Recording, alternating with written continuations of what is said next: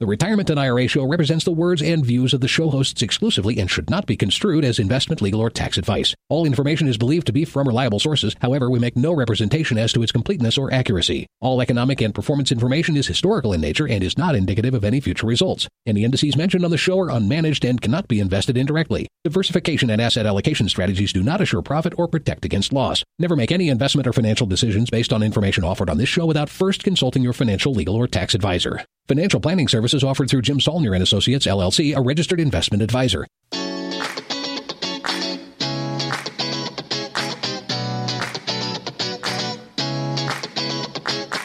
This is the Retirement and IRA show coming to you from beautiful northern Colorado.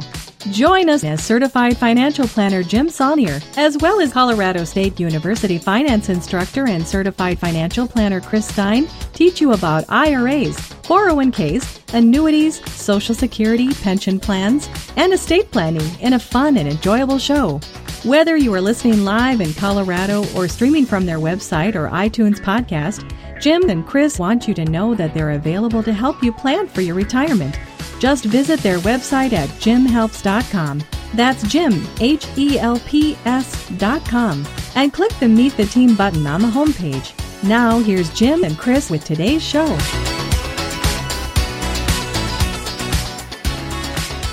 Hello, and welcome to the Retirement and IRA Show EDU edition. For this week, we've got uh, what I believe is going to be the last part of this uh, multi part series where we're talking a bit about the funding of the minimum dignity floor, and we had kind of shared with you a reminder of what's what's part of the expense group we call the minimum dignity floor, and then also had talked about our you know our preferred approach to funding said minimum dignity floor expenses, and the challenge of doing so. One of the biggest challenges is. Uh, dealing with inflation over time, because in our opinion, there's a couple of categories in the minimum dignity floor set of expenses that have been uh, in the recent history inflating faster than what most people would consider average inflation. And last show, I'm not going to rehash the whole thing. We talked about how we kind of deal with that uh, uh, situation via uh, our own projections for higher than average inflation, and then also recommendation that one uh, create some buffers or reserves just in case higher inflation happens and also monitor the situation over time. Those, that's kind of the summary of where we got last time. But in this show, we wanted to kind of focus on maybe alter, alternate methods of dealing with uh, funding of the minimum dignity floor, particularly those that might be specifically targeting inflationary pressures.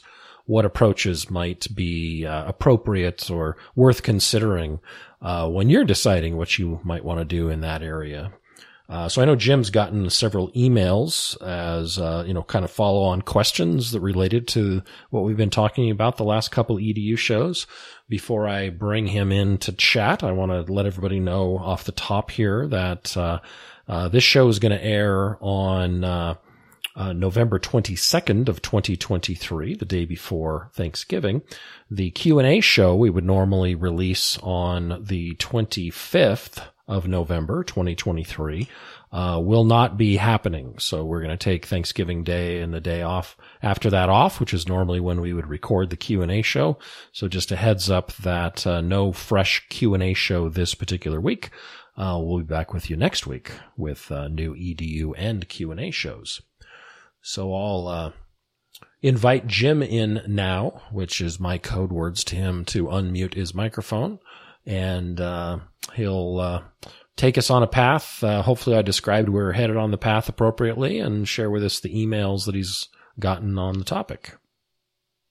Well, where we start the podcast is correct. Where it ends, I have no idea because I have no idea what you and I are going to really end up talking about. I have a, a general idea of the facts I want to cover, but you know how we get, and we may go down some rabbit holes and some discussions, and before you know, it, we run out of time, and uh, we do it on another podcast. But our intention is to wrap it up uh, this week, and then next week, I want to do a show.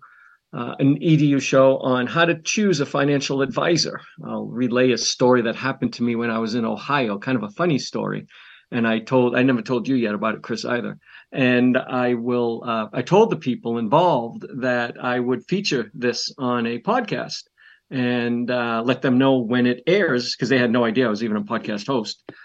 Um, so, anyways, that's my intent for the next podcast, assuming EDU show, assuming we get through this one today, as as we hope. And then I want to close out the month of December back to our dialogue series, Chris, because uh, we had said that we wanted to do quarterly dialogue series. And uh, that's the series where you kind of write in and share with us what you're doing to help fund your retirement. Are you using a fun number approach? Are you using a safe withdrawal rate? Are you using a, a guardrail? Are you using the floor approach? What are you doing or your own personal approach?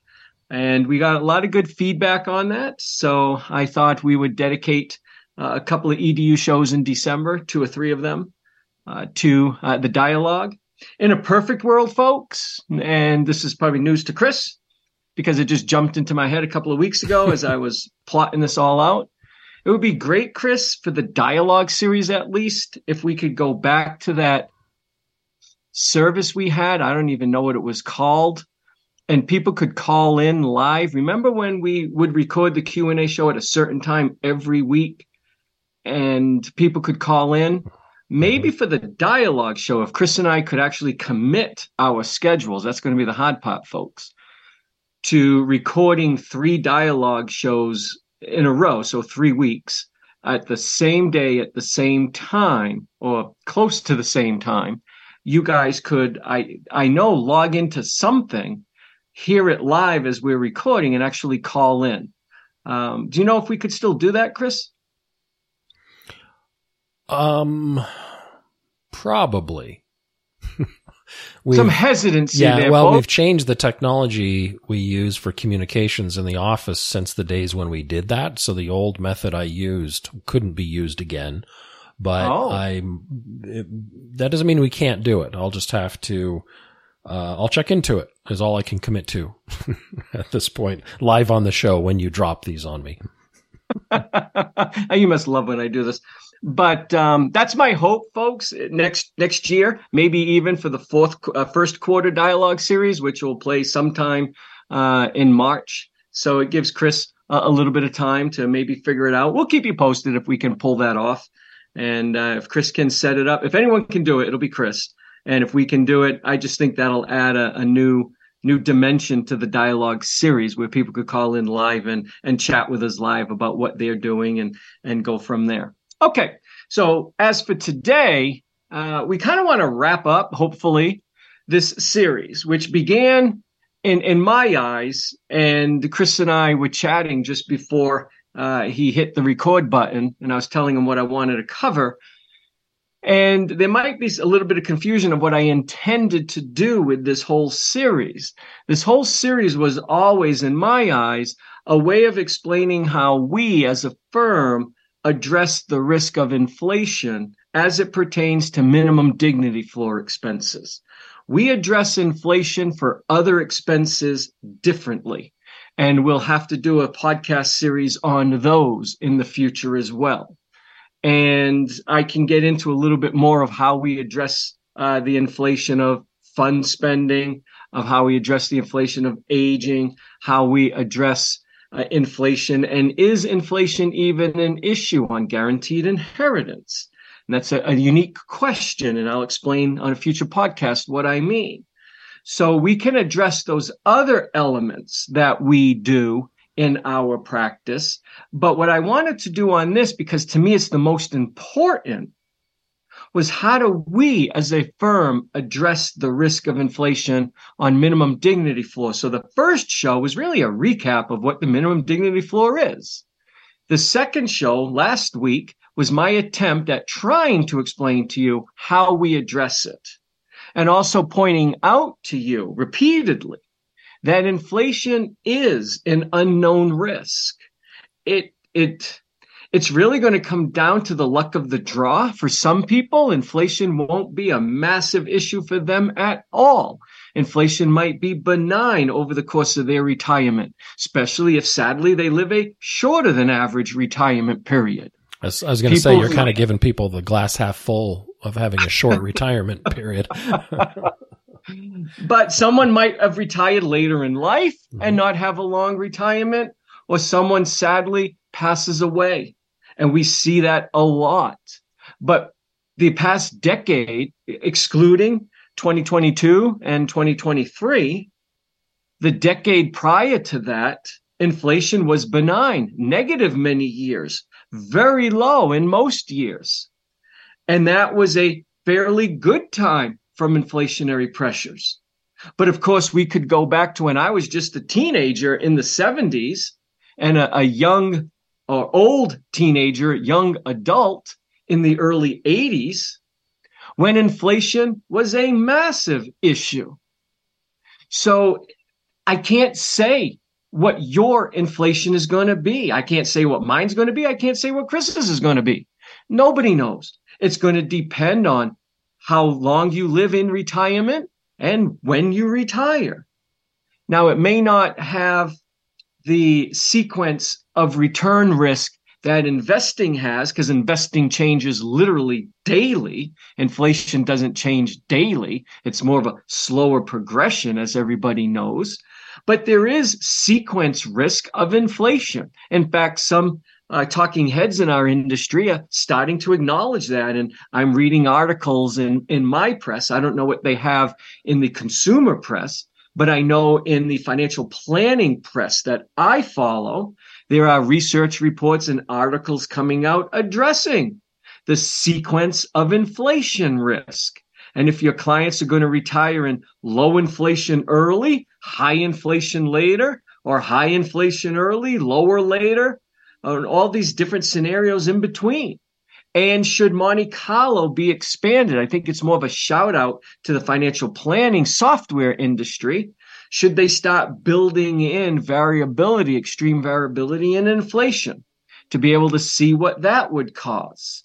So there's all these different things being bantered around by inflation because people are acknowledging it is a risk and it's a risk that is incredibly difficult to truly totally remove.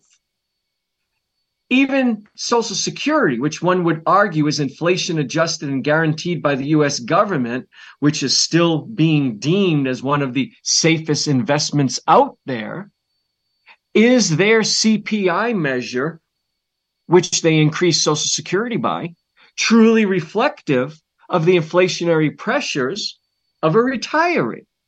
I don't think so at all, especially when looking at minimum dignity flora, food, utilities, transportation, housing, and healthcare expenses. Those can go up quite high. And perhaps tying your retirement's success into just infl- CPI inflation adjusted measures like a TIPS ladder would do may not truly be giving you the full protection that it appears it is giving you. Because is CPI headline inflation truly what your personal inflation is? These are all the issues that people have to look at. It's one reason we use very specific, individualized rates of inflation for each expense. We do a cash flow based analysis. We don't do a goals based analysis. Where in a goals based analysis in our industry, people might look at retirement as one goal, or they might look at certain elements of retirement, my travel goal, my they don't call it minimum dignity floor. They usually call it uh, needed expenses required expenses whatever they call it. They create those as little goals and each goal will get its own inflation rate but that still doesn't get as as accurate as a cash flow based where each cash flow item gets its own inflation rate. When we do that then you can get what is called a weighted inflation rate. I spend 8% on food i spend 14% on healthcare 6% on housing whatever the, the breakdown may be and each of those expenses have their own inflationary rate unique to them and then it gets weighted and you come up with your own personal rate of inflation. That may differ greatly from CPI headline inflation. And a tip is only being increased by CPI headline inflation. And if you're tasking a tip ladder with keeping pace with inflation, it may keep pace with headline inflation, but it may not keep pace with the spending that that ladder is being assigned to. So these are some of the issues we run into and you will run into as you start putting your approach to dealing with inflation together. And since we are going to be doing a dialogue series, why don't you share with us? And again, you got to put in the subject line dialogue.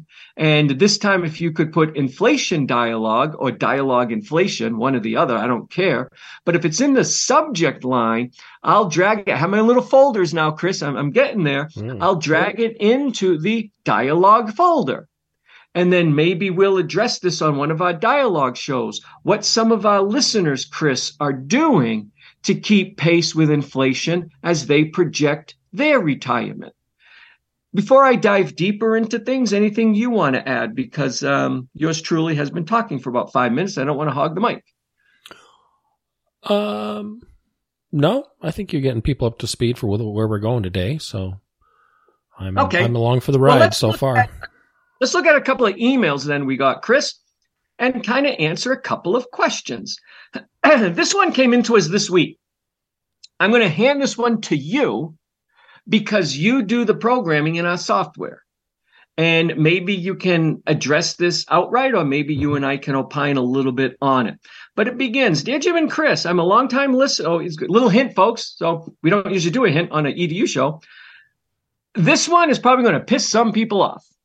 This is his opinion, not ours. And we don't vet this. Longtime listener from the northernmost state, where the most populated city in that state has an unofficial slogan that reads, a desire to keep the city weird. That's his quote, folks. I did not proof that that's what this city's logo is or or, or um, slogan slogan is. But when I read it, Chris, one city popped into my head. And it, I believe it's the city. He told me the state he lives in, not the city. Mm-hmm. I I guessed it based on the city. One city popped into my head, and it turned out to be in that state. Mm-hmm. Any idea? I'm going to say Oregon. Yep. And what city you popped Port- into your head? Portland, and they're not shy about keeping it weird. Kind of like Austin, Texas does the same thing, but that the northernmost state with one of these cities in it. So Austin might be the southernmost state. Although I take it back, I think Key West, Florida would be the most, the southernmost that uh, relishes their weirdness.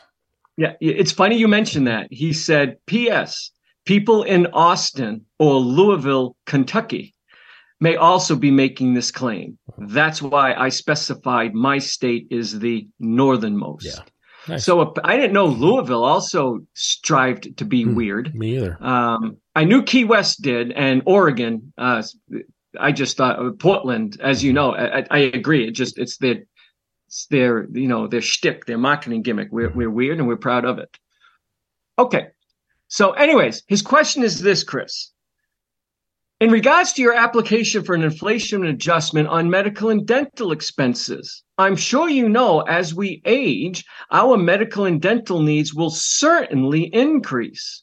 The cost of these uh, expenses will also be increasing. I imagine any inflation adjustment you make will pale in comparison to the potential increase in healthcare needs, just healthcare needs, just due to our declining health.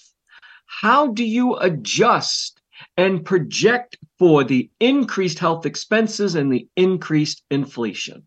Thanks. George from Oregon. Mm-hmm. That's an interesting question because it opens up, um, lets me talk a little bit about where we get our inflation adjustments or inflation assumptions for the healthcare category. Um, we use estimates for healthcare expenses that are actuarially based. And the reason I, I can make that claim is not that we have actuaries on staff by any means, but the data resource that we utilize to estimate the healthcare expenses for retirees is using actuarially based um, estimates. Actuarially means statistically based, uh, using certain inputs like age, gender, geographic location, um, your health, your current health status. Those are all inputs that if you were at an insurance company trying to price out insurance policies appropriately, you'd use actuarial sciences to determine what those policy premiums should be. Uh, because the actuaries would be able to give you an estimate of how much the healthcare is going to cost for for your group of individuals. Now, that being said, you know, so the data source we're using um, is got essentially baked in both of those things that you're talking about. The the increased usage of healthcare as one ages as well as the cost of those healthcare expenses going up. Now that being said the estimates that we're using even though they're actuarially based that doesn't mean that your specific healthcare costs 15 years from now couldn't be quite different. And this would be and and what I mean by that is when we're making our best statistical estimate today of what your healthcare might be 10 years from now, your gender, your age, where you are geographically, how your current health condition is. Do you have heart problems now? Do you have diabetes now? Do you have all these other things?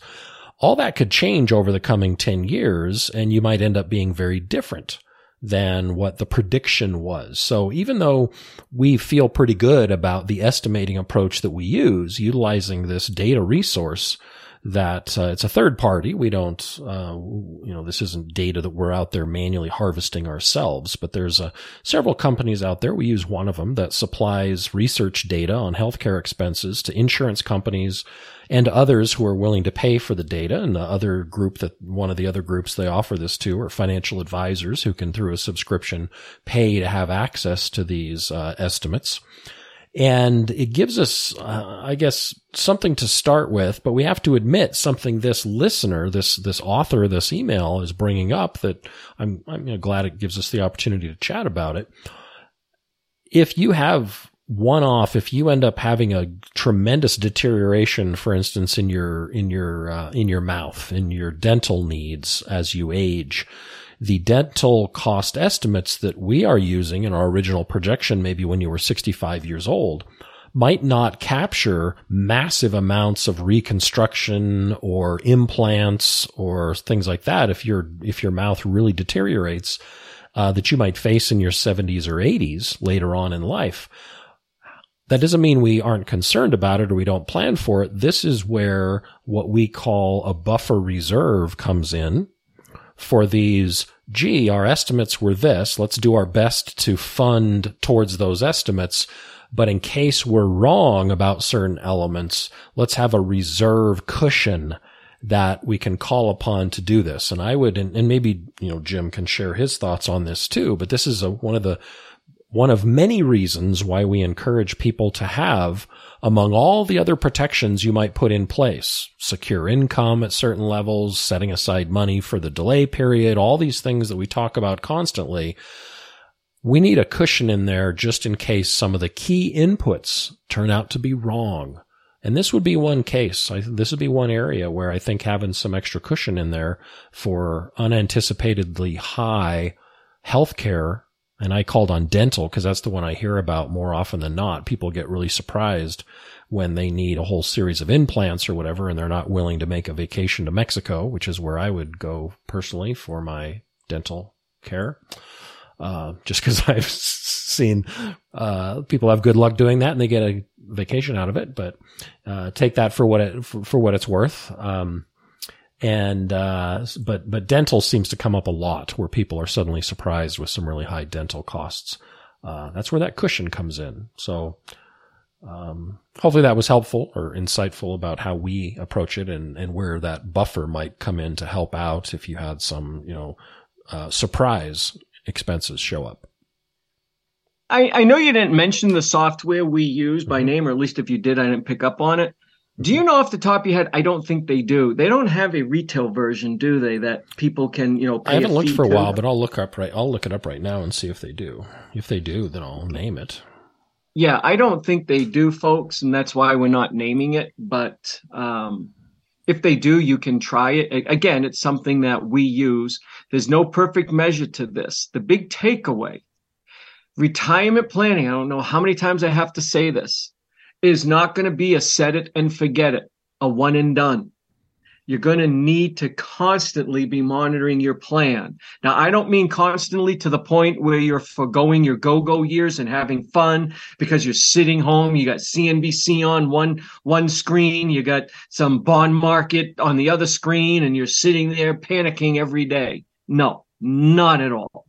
But I am saying every year or two, update the numbers, monitor things two years later, you have the actual returns you got for the previous two years, not the projected returns. You have the actual inflation that you experienced on your minimum dignity floor, not the projected ones. Update it all. You have more information on your health and your needs, uh, things changing. Update it all. Constantly monitor it. Now, in our approach, the fun number approach to retirement planning, as you mine, for lack of a better term, your, your portfolio, as you dig into your portfolio and remove everything that you're going to spend your money on to leave the fun money left. As you do that, one of the elements you have to address is the buffer or reserve. And it's specifically designed for this particular case as, as others would be. The unknown. Inflation might be benign and never an issue beyond any projection you made, or inflation might be through the roof, or your mouth may fall apart, as Chris said, and you need tens of thousands of dollars of dentistry. I don't know if I would go to Mexico for it, but I do know many people do. I may choose a dentist here in the States, but keep in mind, vision, hearing, and dental is not covered by Medicare, at least right now. And don't fall prey to these Medicare Advantage commercials that are out there promising you everything. They're going to drive you around. They're going to buy you food. They're going to give you a dental and vision and health, uh, dental vision and hearing benefit, and they're going to pay for gym membership, all this, and they're going to give you a loaf of sliced bread on top of that. Don't fall for those gimmicks. Those three elements are not going to be fully covered by Medicare Advantage or traditional Medicare. You will have to pay for those. It could come from your fun money because it's got to come from somewhere. And people are saying, well, that's not fun. That's the whole idea of the buffer. And we have people, the smallest I've ever seen someone put aside as their buffer was 50,000. The highest was a million. So you can see it's wide. There's no right answer. There's no wrong answer. It's the money that's going to be put aside and not earmarked for fun. Again, so you feel comfortable spending on fun but it's those dollars that can be used for the 20 30 40000 dollar unanticipated dental expense which could easily be that high mm-hmm. it could be the i don't want to say hearing aids anymore because my dad again is not a man of wealth but he has non i guess prescription hearing aid now but he got it at his local pharmacy cost him a few hundred dollars and it's working and he can hear and he likes it. So I, I don't want to downplay hearing, but I think the the it's not as expensive as it used to be a decade ago, and hopefully technology will continue to increase and hearing won't be quite as expensive. Same thing with eyeglasses. Eyeglasses can still cost you thousands of dollars for a pair, but I got mine online. I don't even know who it's through, Worbly or something like that and uh, Worbis, Worbis Peniscus or something. Where, do you have any idea where I got my glasses? Because I can't remember. Warby Parker, something like that. I'm, but they only cost me a couple of hundred dollars, folks. I think and Warby they work great. Was, yeah, right. What'd you say? I, I, I was just a little stunned by what you said before that. It, um, It didn't sound like a person's name at all, but yeah, no, Warby Parker. I think it's Warby Parker. I think yeah. I said Warby Paniscus or something. I don't know. I don't know what the hell comes out of my mouth. It's just my point is I'm not saying you should rely on advancements in technology to make these types of healthcare expenses cheap in the future but I think they'll be a lot more affordable than they were, except for dentistry. I don't think you can go online and have your teeth taken care of, at least not yet by some robot. So that could be a major expense, but that's where the buffer comes in. Mm-hmm. And if you don't put a big buffer, again, I saw one as small as $50,000. I didn't tell that, that client that they were right or wrong. It's what made them feel comfortable. But if they go through that $50,000 and they still need 30,000 for a set of teeth or something, and they still have several hundred thousand in the fun pool, they have a choice. Do I sacrifice some funds so I can have my teeth fixed? That's a choice. The buffer, it's really just an accounting gimmick, folks. It is just to allow you to emotionally feel comfortable spending your fun number because you've subtracted out this buffer. You put it aside. You can identify it. You can see it. You can touch it. You could feel it if you cashed it in and had the money in your hand. It's something that's there and you know I have this protection. That's why I call your buffer the offensive lineman of your retirement. That's your protection. You're the quarterback. And all the bad things, that's the defensive line. That's the inflation. That's the sequence of return risk. That's the unknown expenses. That that's they're all rushing at you. Your buffer is that offensive line that's trying to protect you, the quarterback. Love that analogy. So, however big you want to make your offensive line is up to you. Does that kind of make sense, Chris? I think so, but I like football. And did you find out if the software we use has a consumer version? I looked and it doesn't look like they have something. They do a little bit of retail, but it was more like a wellness app that kind of tried to tell you how much you might be helping yourself in the future by behavioral changes. So they had like a wellness app, but that's not what we use. We use, uh, the data they provide on, on healthcare expenses. And it, there didn't appear to be a retail version of that. Okay. Okay. So anyways, hopefully that came through. So what are other ways of addressing inflation? Well, one of the ways that's gaining a lot of traction right now, mostly uh, because of the prior higher inflation and now the higher interest rates, are tips. Treasury inflation protected securities. And those are a unique type of bond that I'm sure most people listening to this podcast know because you're all Vanguard, VG, engineer, do it yourselfer types. You know what tips are. Not everybody knows what tips are, but you know what tips are. And someday I will share, Chris, on the podcast a funny story involving only I could come up with a you got to be kidding me this happened to you Jim story about tips. Have you ever heard my tip story years ago when they first came out? I don't. I don't think so. I ever told you. No. I don't think I've ever told anybody. I'll I'll share my tip story at the end of this podcast. If I have time, I'll I'll share it. If not, it'll crop up again, and you'll when I'm dead and gone. This has to go in the unbelievable stupid things Jim did when you write that book. So okay. the tip story will have to go into that as well. I'll reserve a okay. chapter. So yeah, a whole chapter. You might want to reserve a chapter for that. Okay. So anyways, back to, to this. So a ladder, a bond ladder is one way for generating cash flow. So we received an email, Chris, quite a while ago and I think we should start with that before I jump in truly to tips and using them to keep pace with inflation. Mm-hmm. And this came in uh, October of 21. So two years ago, October 14th, uh, 1921. Uh, that's October 14th, 2021. 1921. God, that'd be over 100 years ago. Uh, 2021. Hi, Jim and Chris. I'm 62 and recently retired. Hopefully, you're still listening, listener. And I hope the first two years of your retirement were really good. I'm a big fan of your show and a longtime listener. I would like to recommend that you cover bond ladders in an upcoming EDU show. Some questions would be, what is a bond ladder?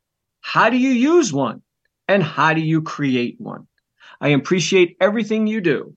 And he calls him, well, he gave his real name, but we'll call him George. And he is from a state that we get a lot of emails from.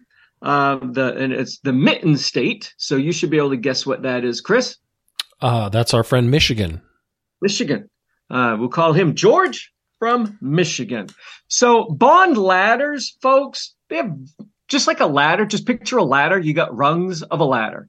Each rung represents a year in a bond ladder. Now, it could be more than a year. You could have three years, five years, but for the most part, a typical bond ladder, each rung of the ladder is a year. And in each year, a bond matures.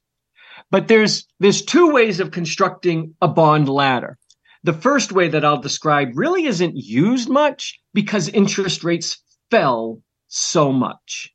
And that was back in the day, Chris. Remember when you were supposed to live off of the interest your fixed incomes generated? Remember, remember those days long time ago when that's how you were told you were going to fund your retirement? Mm-hmm. You were going to live off of the interest your investments generated. Well, anyone will know interest payments from a bond are far higher if that bond matures 10, 15, 20 years from now. Normally they're higher. Right now we're in an inverted yield curve and I don't want to turn this this discussion into the bond market. But normally the longer you lend out your money because that's what you're doing when you buy a bond, you are lending money. You're going to lend money to a government, whether it's a federal or state government. You're going to lend money to a corporation. Uh, we're predominantly talking about lending money to the U.S. government. Um, I prefer that type of debt for retirees because the chance of default, put your political leanings aside, the chance of a default are slim to none in the United States at least right now. Who knows what the future will bring? And if the US government defaults on their debt, tons of defaults in the bond market are happening.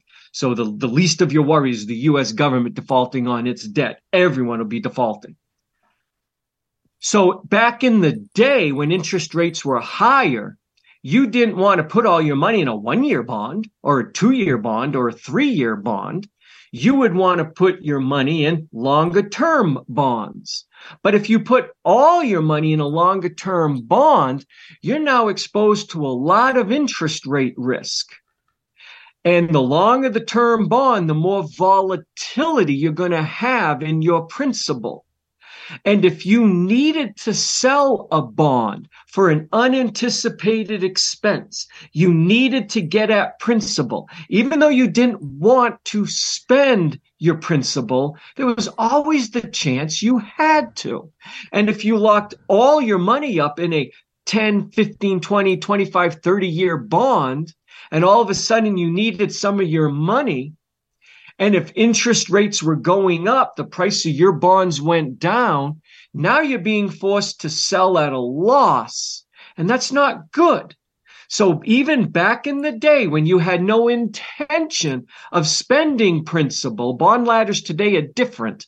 But back in the day, you really had no intention of spending principal. You still constructed a ladder and it gave you a little bit of a safety valve. So you might buy a one year bond and a two year bond and a three year bond. Or when it was done for income, you might have spread those rungs out. You might have had a one, three, six, nine, 12 year rung. So you had a, you wouldn't really buy a one year bond. You might have bought a CD for one year, but you would have bought a three year bond and maybe a six year bond, a nine year bond, or 5, 10, 15, 20, however you wanted to do it. And the theory was by having multiple bonds, you have some liquidity events coming due. As the bonds matured, you had a liquidity event.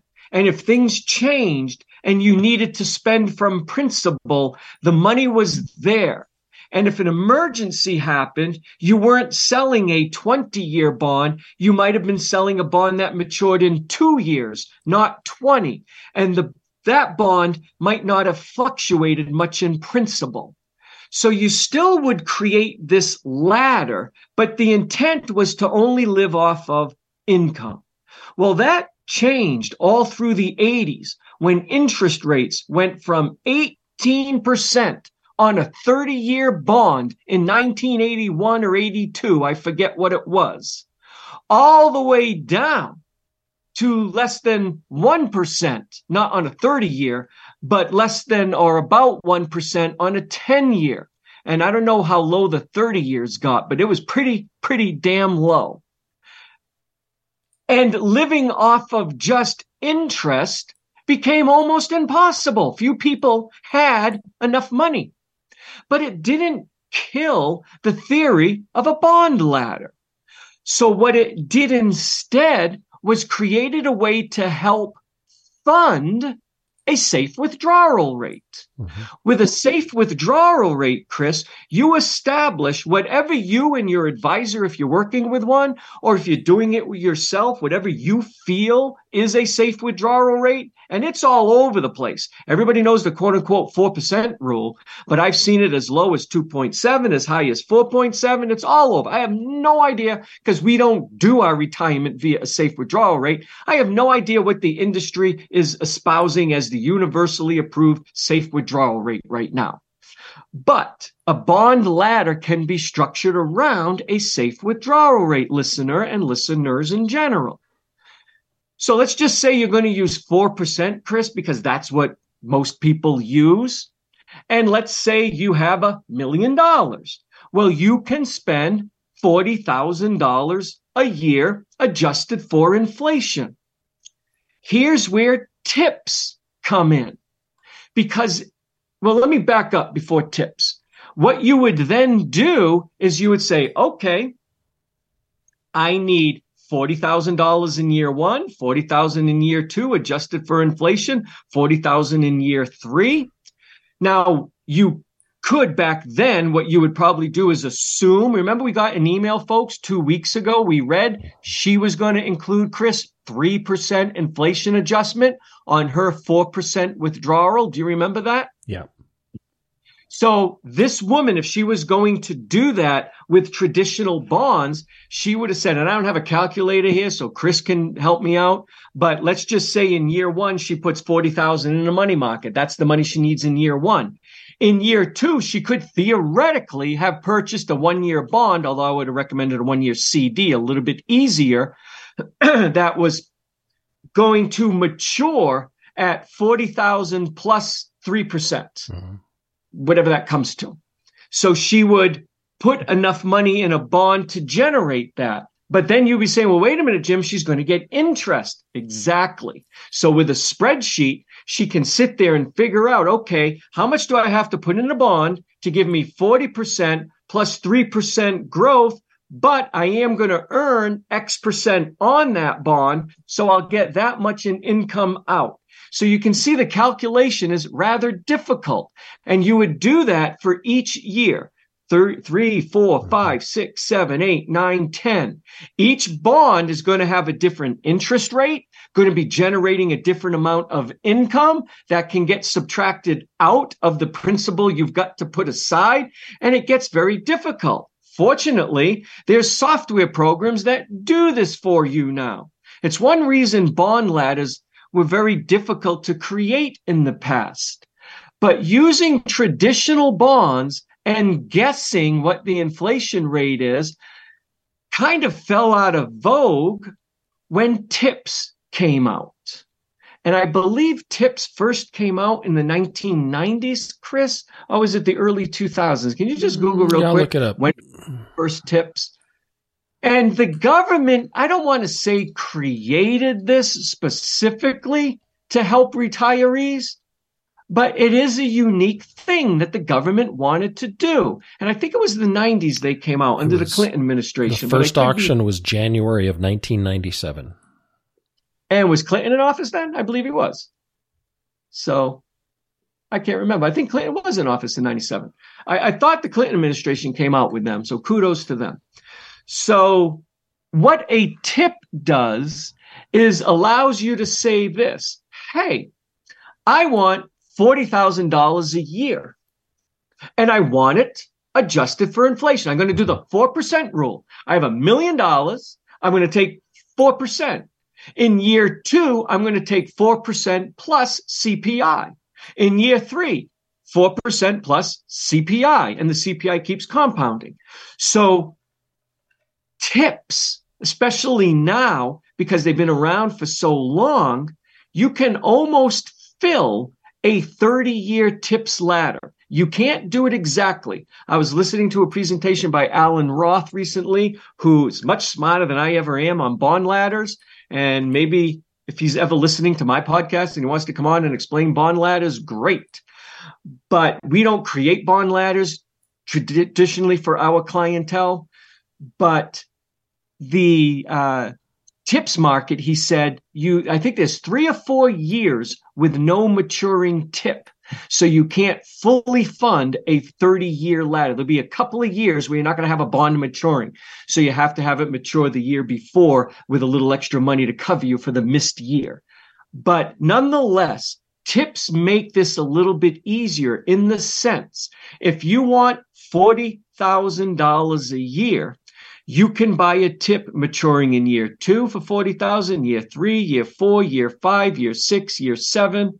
There are software programs now. Um, in the presentation I saw by Alan Roth, he uses tipsladder.com or .org. I forget it's dot something, but he uses that website to create a tips ladder and it'll tell you the CUSIP of each tip that you should purchase and how much should go into each tip ladder, how much dollar amount to put in each tip.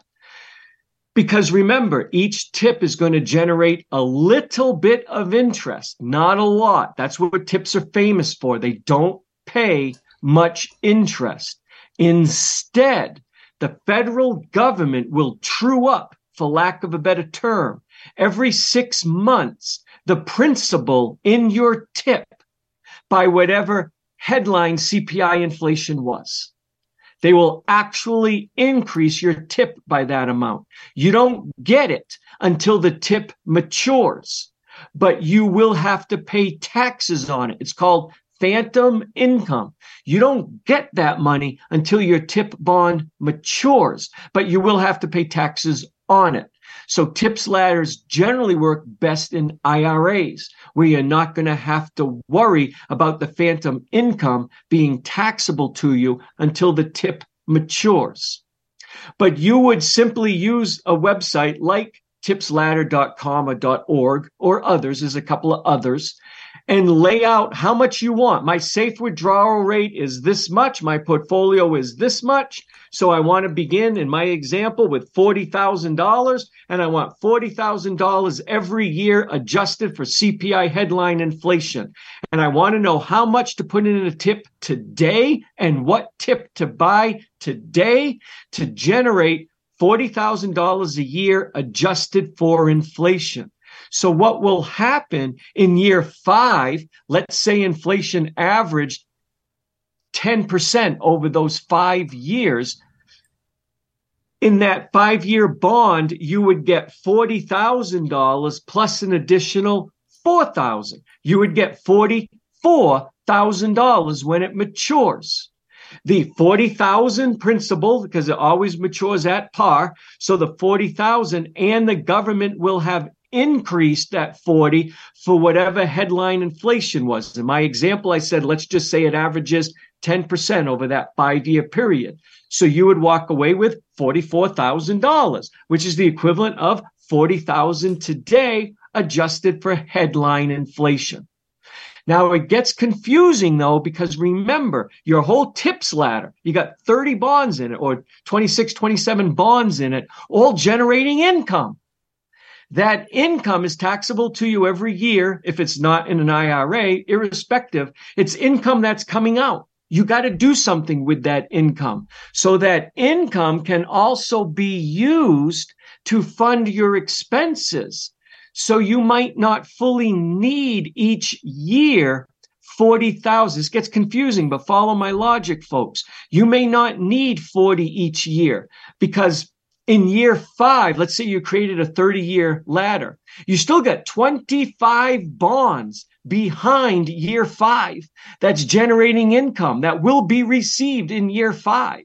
So all that interest plus whatever the bond is going to mature at will equal 40,000 adjusted for inflation. That's what makes this again incredibly difficult to create and why we need software now to do it. I specifically asked Alan Roth in the seminar I attended, you, I couldn't talk to him personally. I could only type in my question. How do you address the interest payments that are received on your 30 year bond ladders that you create for your clients?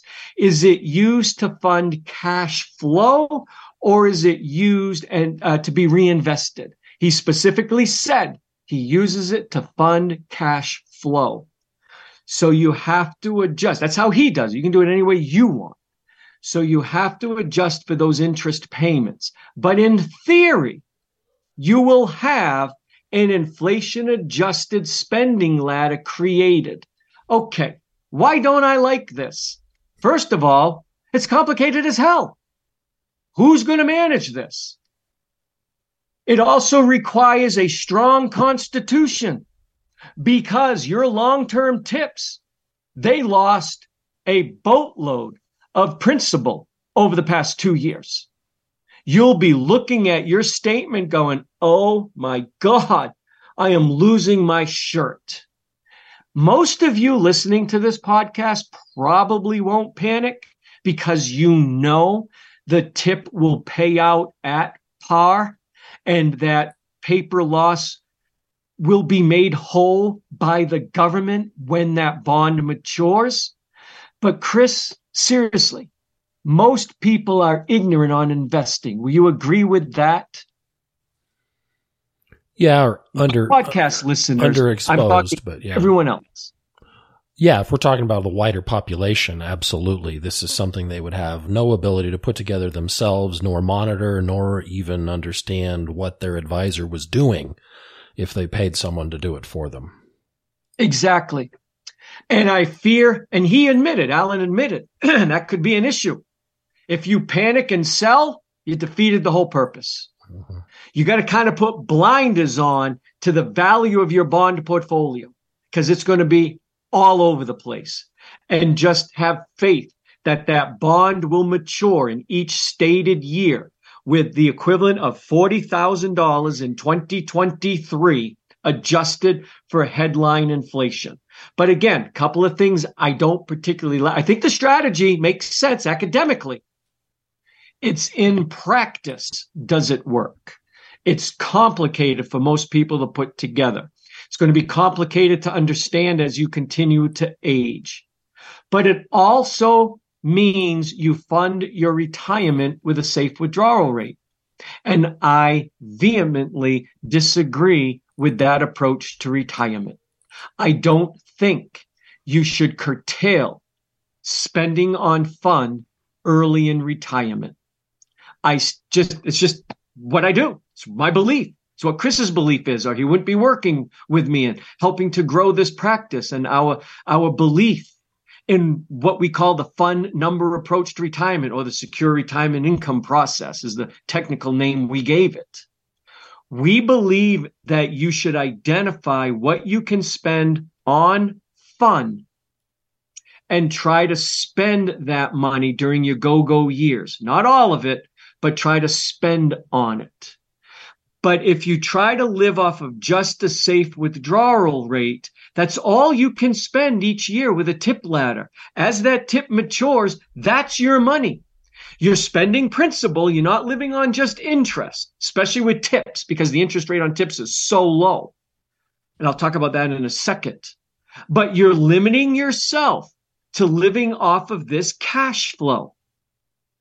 And I don't believe in that approach, but many people do. And this is one way to address, as Alan Roth said on his presentation, he is a pessimist and he fears rampant inflation. And that, if it happens, his tips ladder has, and he's right, has the best chance of keeping pace with rampant inflation. But again, right now, I'm not fearful of rampant inflation. Now, or over the next five years, or even over the next 10, 15, 20, 25, 30 years from now, who knows? But the Fed has shown they can get inflation under control, and they did, and it hurt people who own bond funds. But if you own individual bonds, you didn't hurt if you hold to maturity. But again, if inflation, though, is benign and not rampant, you might have had a chance to generate far more asset value with more growth orientated assets. Mm-hmm. I'll leave that to the asset managers to argue if a tip ladder is appropriate or not.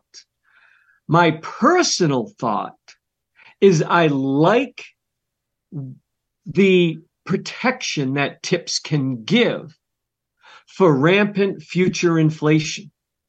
And with our approach to retirement planning, dollars that are identified to be spent later in life, your long term minimum dignity floor reserve, or your slow go and no go spending, or unpositioned assets, assets that truly don't need to be put in anything. We invest those based on risk tolerance generally.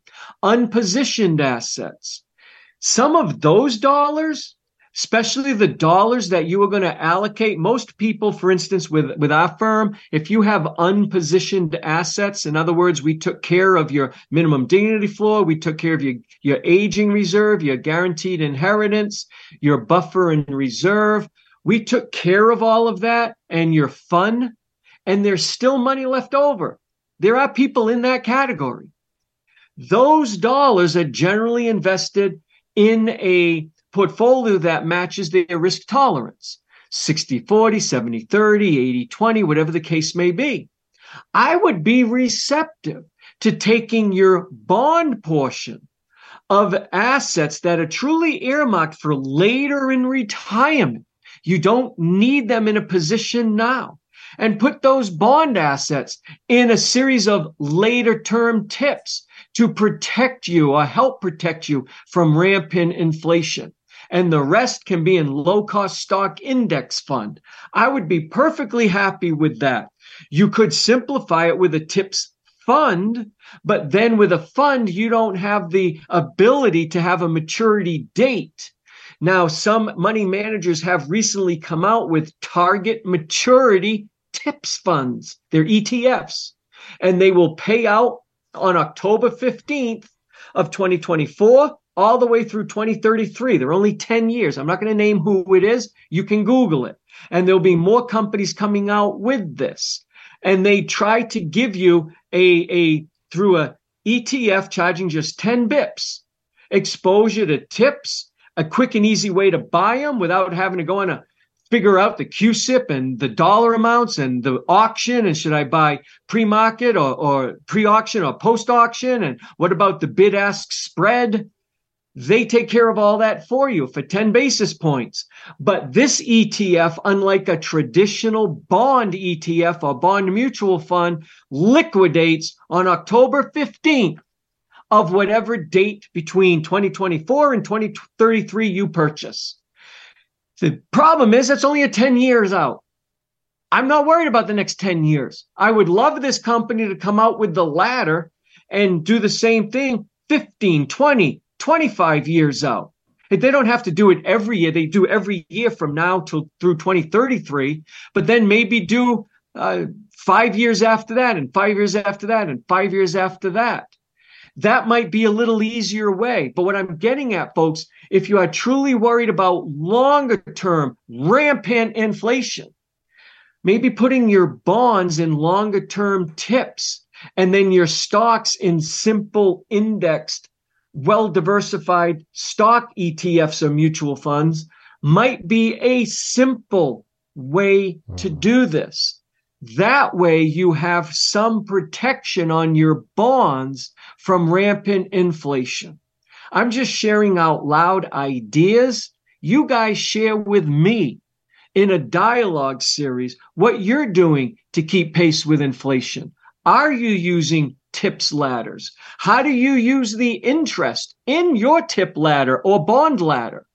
Do you do what Alan does and make it part of cash flow? Or do you reinvest the interest off to the side as kind of a self created buffer in case something happens? In other words, you're not going to use the interest the bonds are being generating for income. You're going to use the interest to create a buffer, if you will, for future unknown inflation or other expenses.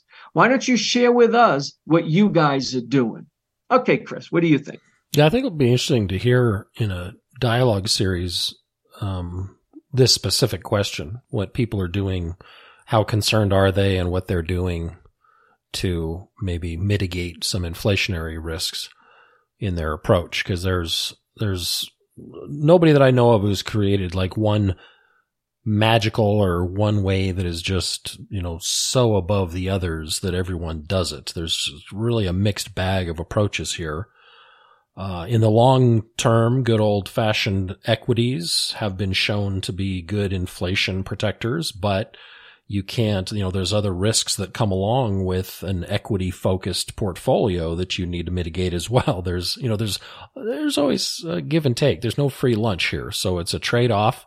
I think people in retirement, um, should be directly addressing the things that they fear the most because as you know, Jim, one of the biggest challenges in retirement is for people to feel comfortable enough and in control enough of their own situation that they give themselves permission to go spend the money that they've worked so hard to, to amass over their working lives.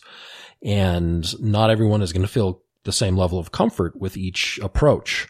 So there can be that, you know, behavioral element as well. It, it isn't just about the numbers or listening to the scientists that may have come up with what they believe to be the best uh, weapon against inflation, but rather, you know, a, a, blend of something that makes sense academically, but also, uh, you, you know, you can buy into and addresses the emotional piece and is something you can manage over time. I think your, your point about the complexity of some of these laddering approaches is spot on. Um, it, not that you couldn't pay someone to do it for you, and there's folks out there that'll do that, but that you got to build that cost into uh, what what you're doing, um, and that any cost that you're paying for somebody doing, you know, a fairly technical um, piece of support for you is going to have to come right out of other monies that you could be spending. So it's, uh, you know, no free lunch. It's a give and take. Find something that works for you, and and uh, get to the point where you're comfortable with the level of uh, addressing uh, if, that, that, you've put forth, and and then hopefully you can go out and enjoy your retirement. That's the key to all of this. Yeah, and the big takeaway with this whole series, and, and I think we wrapped it up successfully. There is no right or sole way to address inflation. I think the first thing you need to do, don't put the horse before the cart. Do it in order. What you need to do is figure out how do you want to fund your retirement? Are you going to be a safe withdrawal rate approach? Are you going to do something similar to our approach? You're going to create a see-through portfolio and spending segmented investing is what we call it positioning, but it's what I term spending segmented investing. Are you going to start pulling out your, your expenses and by spending categories minimum dignity floor, aging, guaranteed inheritance, buffer, you know, the whole nine yards to come up with your fun number. And then you're going to try to spend your fun number. You have to decide what approach to retirement uh, and if you do the safe withdrawal rate, are you doing the standard safe withdrawal rate? Are you going to use a guardrail safe withdrawal rate and Google that? Are you going to use a ceiling and floor safe withdrawal rate? Google that. How are you going to fund your safe withdrawal rate? How are you going to design it rather? I do feel if you do the safe withdrawal rate, a bond ladder is designed for that. It's not truly designed for our approach. Although we do use individual bonds, and I most likely will be using these new ETFs, but we like the simplicity of individual bonds, and we sometimes use them in our bridge, if you will, what we call the delay period. The industry calls it the bridge or Social Security bridge the spending you're going to do from social security, excuse me, from retirement until social security turns on, the industry calls that the bridge. You spend from your assets during that time period while you're delaying your social security. Individual bonds or these individual ETFs that are tied to TIPS are to me a wonderful way of doing it because you know the dollar amounts each year that you're calculating that you're going to need and you might inflate those a little. Gee i think i only need 30,000 but i'm going to i'm going to do 35 just to be a little bit on the safe side whatever you may be. Um, those ETFs might be a great way for that bridge especially if your bridge is 10 years or less. You could put that money aside have it in an ETF not deal with individual bonds bid ask spread CUSIP numbers all of that you can just use one of those target maturity ETFs that will pay out everything with the TIPS adjustment on October 15th of every year.